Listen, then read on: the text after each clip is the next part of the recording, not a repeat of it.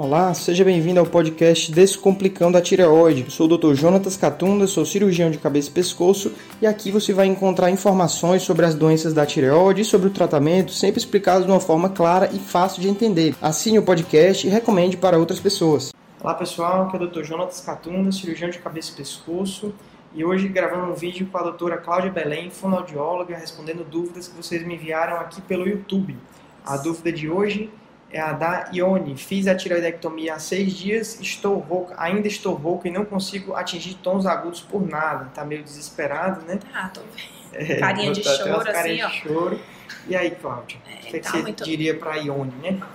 Ione tá muito recente, né? Seis dias.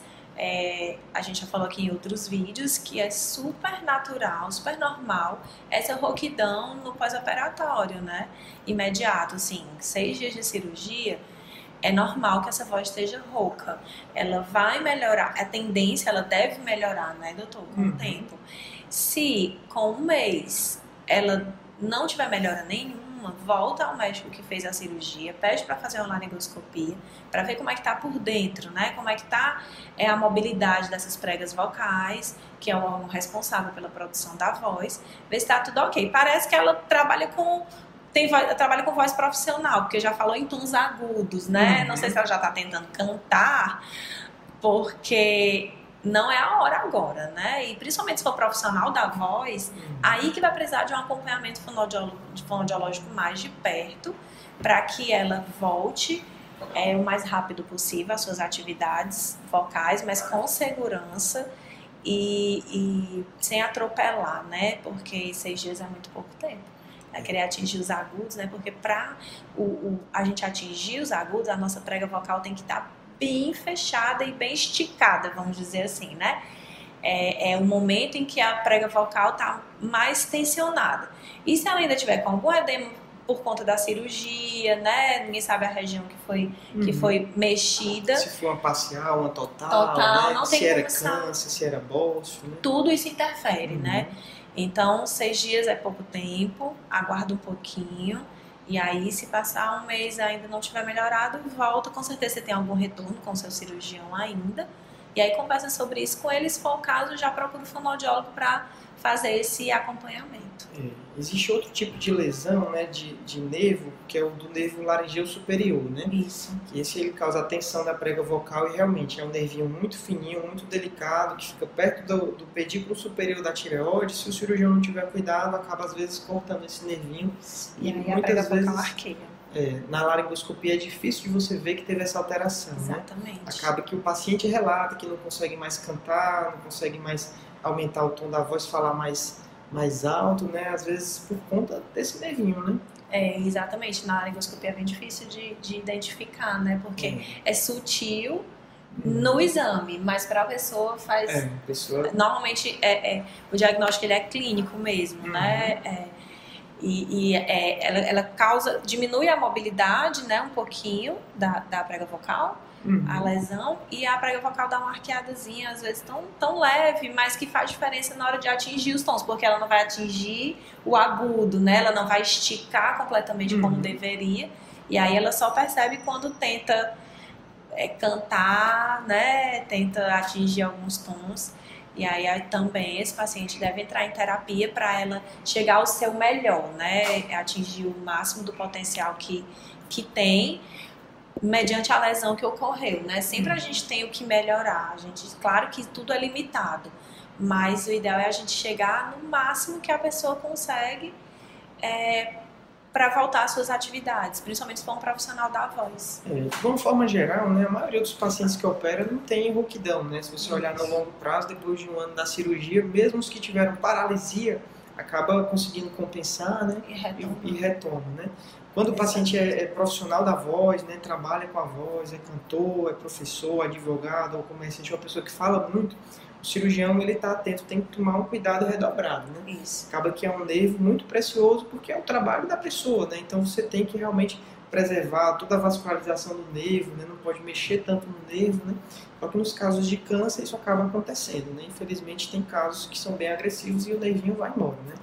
Mas na maioria dos pacientes isso não acontece. É, e por isso a importância de procurar um bom profissional, né? Um bom cirurgião que tenha experiência, né? Para que possa preservar o máximo de estruturas possíveis sem comprometer, claro, o resultado do tratamento, né? Que a cura, que é o que todo mundo busca. Uhum.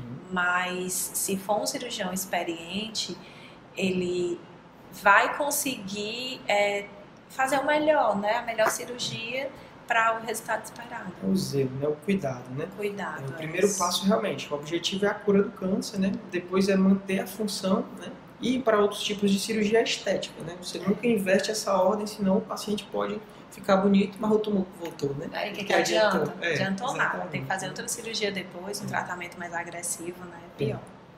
Muito bacana, né? E nos primeiros dias lembrar da intubação, né? Não sei se a gente falou, a intubação pode ser uma grande causa, né? É Dessa comum, né? roquidão, com certeza. Roquidão. Os primeiros dias pode ser do próprio tubo da O anestesia. tubo né? passa ali, né, por essa região, É. e aí pode também causar uma certa irritação, que com o passar do tempo isso vai melhorando e a voz volta ao normal.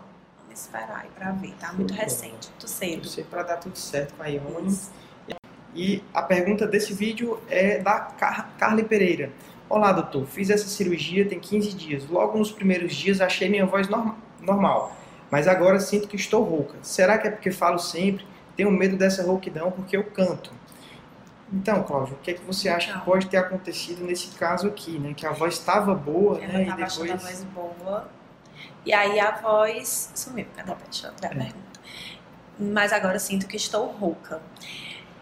É, ela pode estar com. A gente tem que ver como foi que ela ficou depois da cirurgia, né? Se ela ficou com algum edema dessa região, né? Ou ela estava com, com algum edema e esse edema regrediu.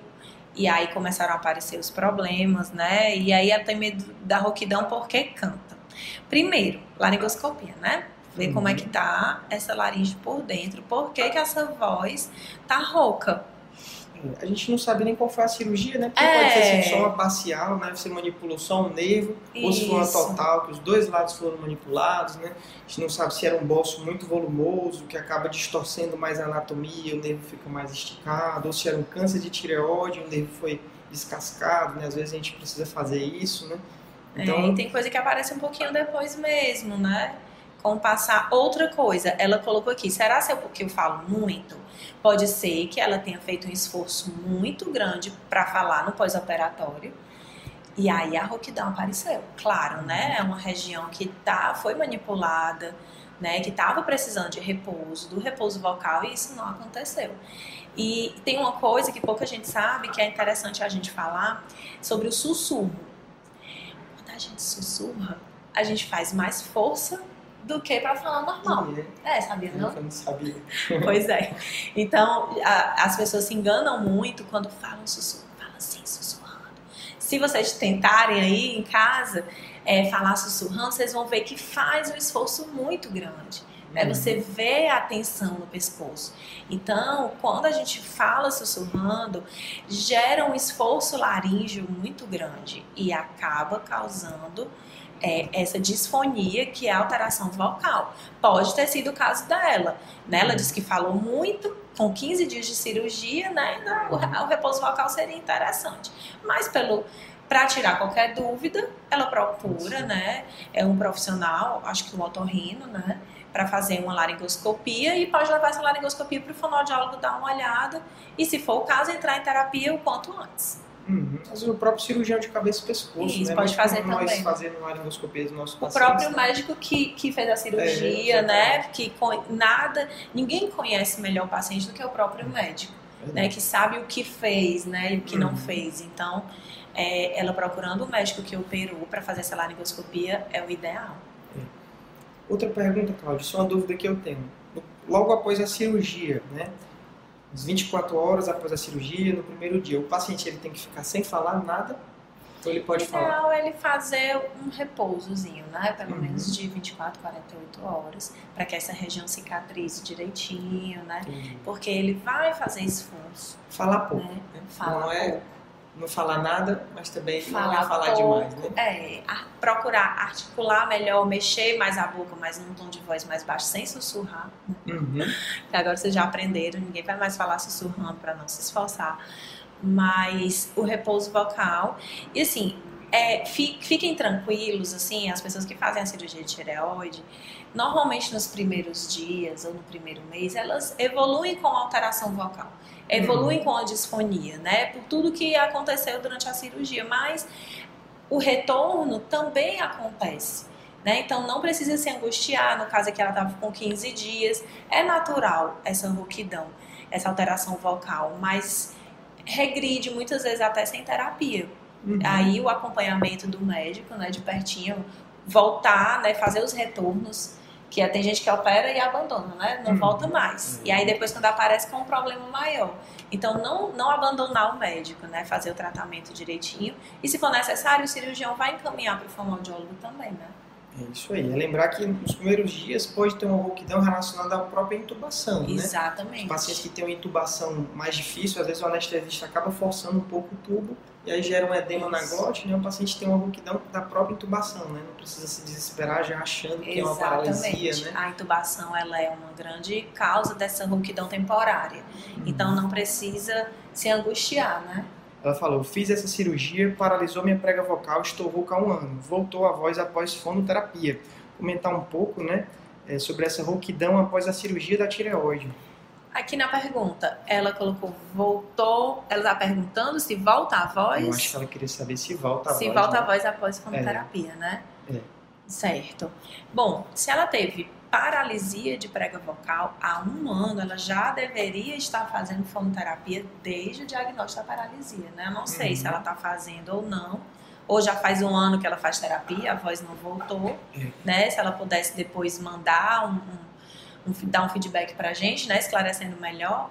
Mas assim, a fonoterapia melhora muito, mas a paralisia de prega vocal, se for uma lesão de nervo, né? Do nervo laríngeo, que normalmente.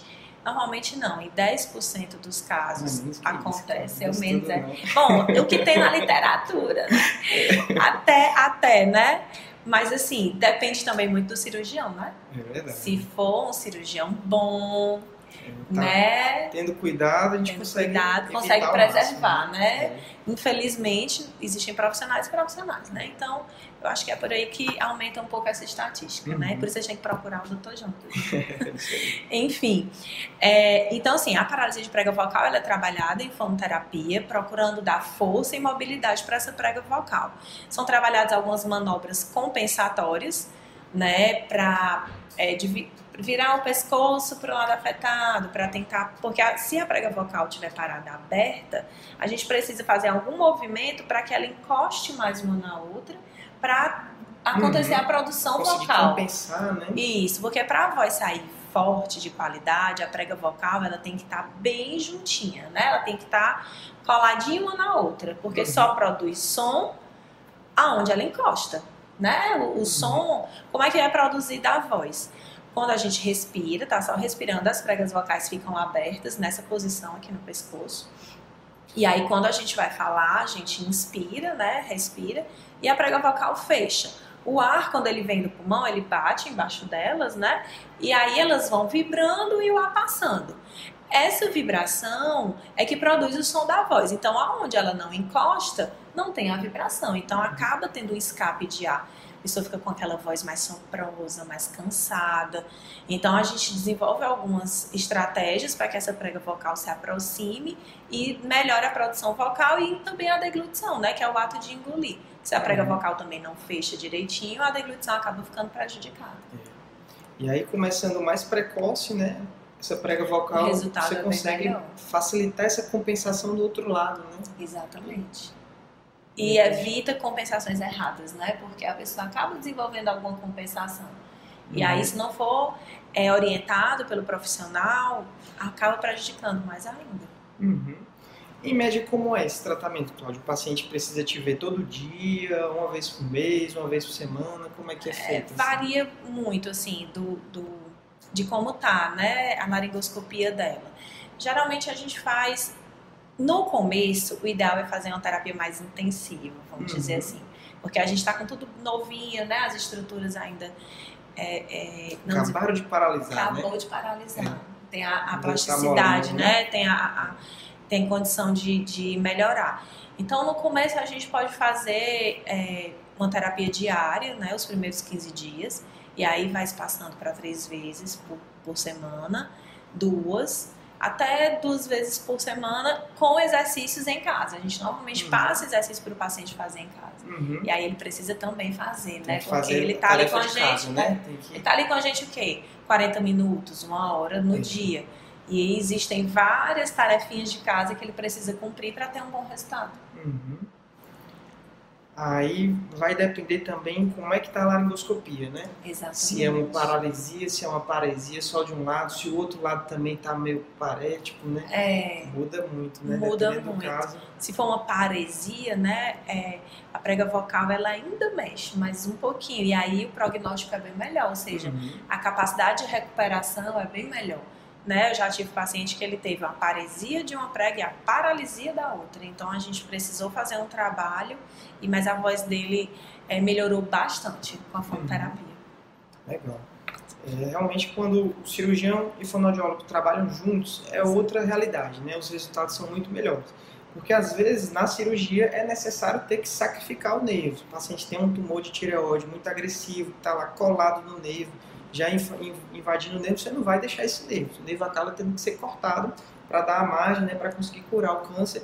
E aí o paciente já vai para fono, né, sabendo que ali não tem mais o nervo, que ali é uma paralisia mesmo, né, o nervo não foi preservado intencionalmente, né, e aí é outro trabalho. Né. É, esse, que... esse trabalho em conjunto, né, em parceria, é fundamental, né? Uhum. Porque tanto a gente pode fazer uma, um acompanhamento pré-operatório orientando uhum. esse paciente, pós-operatório imediato, dando as orientações necessárias e acompanhar. E, e você ter um, um, uma integração com o cirurgião é muito importante, até para você tirar dúvida do caso, né? discutir o caso do paciente. A abertura com o, o, o cirurgião de cabeça e pescoço é fundamental. Boa tarde, doutor. Há 42 dias fiz uma cirurgia da tireoide, mas ainda hoje sinto incômodo ao engolir. Sempre que vou engolir, abaixo um pouco a cabeça para não doer. Quando falo muito, sinto a voz cansada. Será que é bom procurar uma fono? Lá, sim. É interessante procurar um fonoaudiólogo por essa voz cansada. Apesar de a cirurgia estar relativamente recente, 42 dias, a disfonia, que é a alteração vocal, ela pode permanecer até seis meses após a tiroidectomia. E também fazer uma laringoscopia, né, para a gente ver como é que está por dentro, como é que estão essas pregas vocais. A partir da laringoscopia, a gente identifica o que é que está alterado e aí sim faz o plano terapêutico para trabalhar essa voz. Porque a voz cansada é sinal de que não está tendo um fechamento glótico, ou seja, as pregas vocais não estão fechando é, como deveriam, né, para produzir uma voz de qualidade. Então, o ideal realmente é fazer uma laringoscopia e procurar um fonoaudiólogo, com certeza. É, quanto ao incômodo a engolir, também tem muita relação com a própria cirurgia, né? Cirurgia a gente acaba abrindo ali entre a musculatura, depois a musculatura quando a gente coloca no lugar fica um pouco fixa, né? Acaba que trava mais e o paciente se sente tipo uma fisgada, né? É, porque para a gente fazer uma deglutição, ou seja, o ato de engolir com qualidade, é, a laringe ela tem que fazer uma elevação, né? Quando se você reparar, quando você engole, a sua laringe ela sobe e desce. E aí quando ela está fixa, né, por conta da da cirurgia, essa elevação acaba não sendo tão eficiente e aí ela já desenvolveu uma manobra compensatória, né? Ela já abaixa a cabeça para facilitar. E aí é bom realmente investigar tudo isso. É. Aí outro problema que pode aparecer também é o engasgo, né? Quando a pessoa tem a paralisia de prega vocal mesmo, que a glote não fecha, né? Ela perde aquele mecanismo de proteção, porque a prega vocal é para ficar abrindo e fechando. Fecha para falar, abre para respirar, né? E quando se engasga ela fecha para não cair nada lá dentro, não aspirar, né? Se tiver a paralisia, a glote ficar aberta, essa pessoa ela vai ficar aspirando, né? Ficando com aquela tosse, né? Quando for engolir. É, aí o alimento ele pode cair no pulmão, né? Que é a broncoaspiração que a gente chama. É, na hora de engolir, como o Dr. Jonatas falou, a prega vocal ela tem que fechar. Esse fechamento, além de proteger para não entrar, ele faz uma pressão né? Ele, ele, a, a, a, gente engole por jogo de pressão. Então, quando a gente vai engolir e a prega vocal está aberta, é como se é, ficasse o mecanismo ficasse fraco. Ela não tem aquela pressão suficiente para o alimento descer é, para o lugar certo, né? Para não descer para o esôfago. Então acaba tendo aspirações que muitas vezes a pessoa nem sente, né? Aspiração silente. Então vai vai caindo o alimento de vez em quando e a pessoa chega até até uma pneumonia, né? É. Então aí o primeiro passo, faz a laringoscopia, avalia melhor isso, né? E aí depois procurar logo a fono para tratar da melhor forma possível, né? Fazer os exercícios. Como é um pouco esse tratamento, Cláudia? Como é que o paciente... O tratamento ele vai ser baseado no resultado da laringoscopia, né? Se tiver acontecido alguma paralisia de prega vocal, que em 10% dos casos de tireoidectomia total acaba acontecendo, né, que é a lesão do nervo laríngeo recorrente, acaba acontecendo uma paralisia uma paresia, que é a prega vocal ela fica com a mobilidade reduzida. E aí há um escape de ar muito grande e, e a, a rouquidão, né, a disfonia. Então, quando é caso de paralisia ou paresia, a gente trabalha com exercícios de força para fortalecer, para forçar que essa prega vocal se mexa e volte até a mobilidade necessária.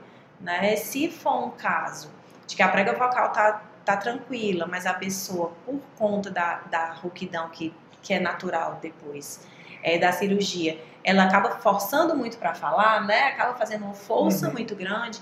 Então essas estruturas elas ficam mais fechadas do que deveria estar, né? Que é a constrição. Então, por fazer muita força, acaba prejudicando. Então aí a terapia já é de suavização, é para que essa estrutura relaxe, suavize e que a gente trabalhe a mobilidade dessas pregas vocais para que elas fechem é, suficiente, suficiente, né? E também tem a mobilidade necessária para produzir uma voz de qualidade. Uhum. Então a laringoscopia é essencial, né? Porque essencial. ou vai ser um tratamento ou vai ser outro. Isso, né? ela não define adianta... o plano terapêutico. Às vezes o paciente fica só vendo o vídeo no YouTube e não procura um especialista, acaba que não resolve o tratamento da melhor forma possível, né? Exatamente. Mas esse vídeo ficou muito bom, Cláudio. Eu acho que a gente pode interromper por aqui. Né? É, na descrição desse vídeo vou colocar todos os contatos da Cláudia, quem quiser procurar ela aqui, a gente atende em Fortaleza, né? Vai estar tá tudo na descrição e é isso. Quer falar mais alguma coisa? Não, acho que é isso mesmo. Procurar sempre para outras pessoas que estão na mesma situação da Larissa, né? Não esperar tanto tempo. Uhum. Procurar logo o profissional. É, porque aí os resultados são outros, né? São outros, com certeza. Quanto mais precoce, intervém melhor, né? Melhor. É isso, pessoal. Clique em curtir, compartilhe esse vídeo para ajudar a gente a crescer, né? É isso. Muito obrigado e até o próximo vídeo.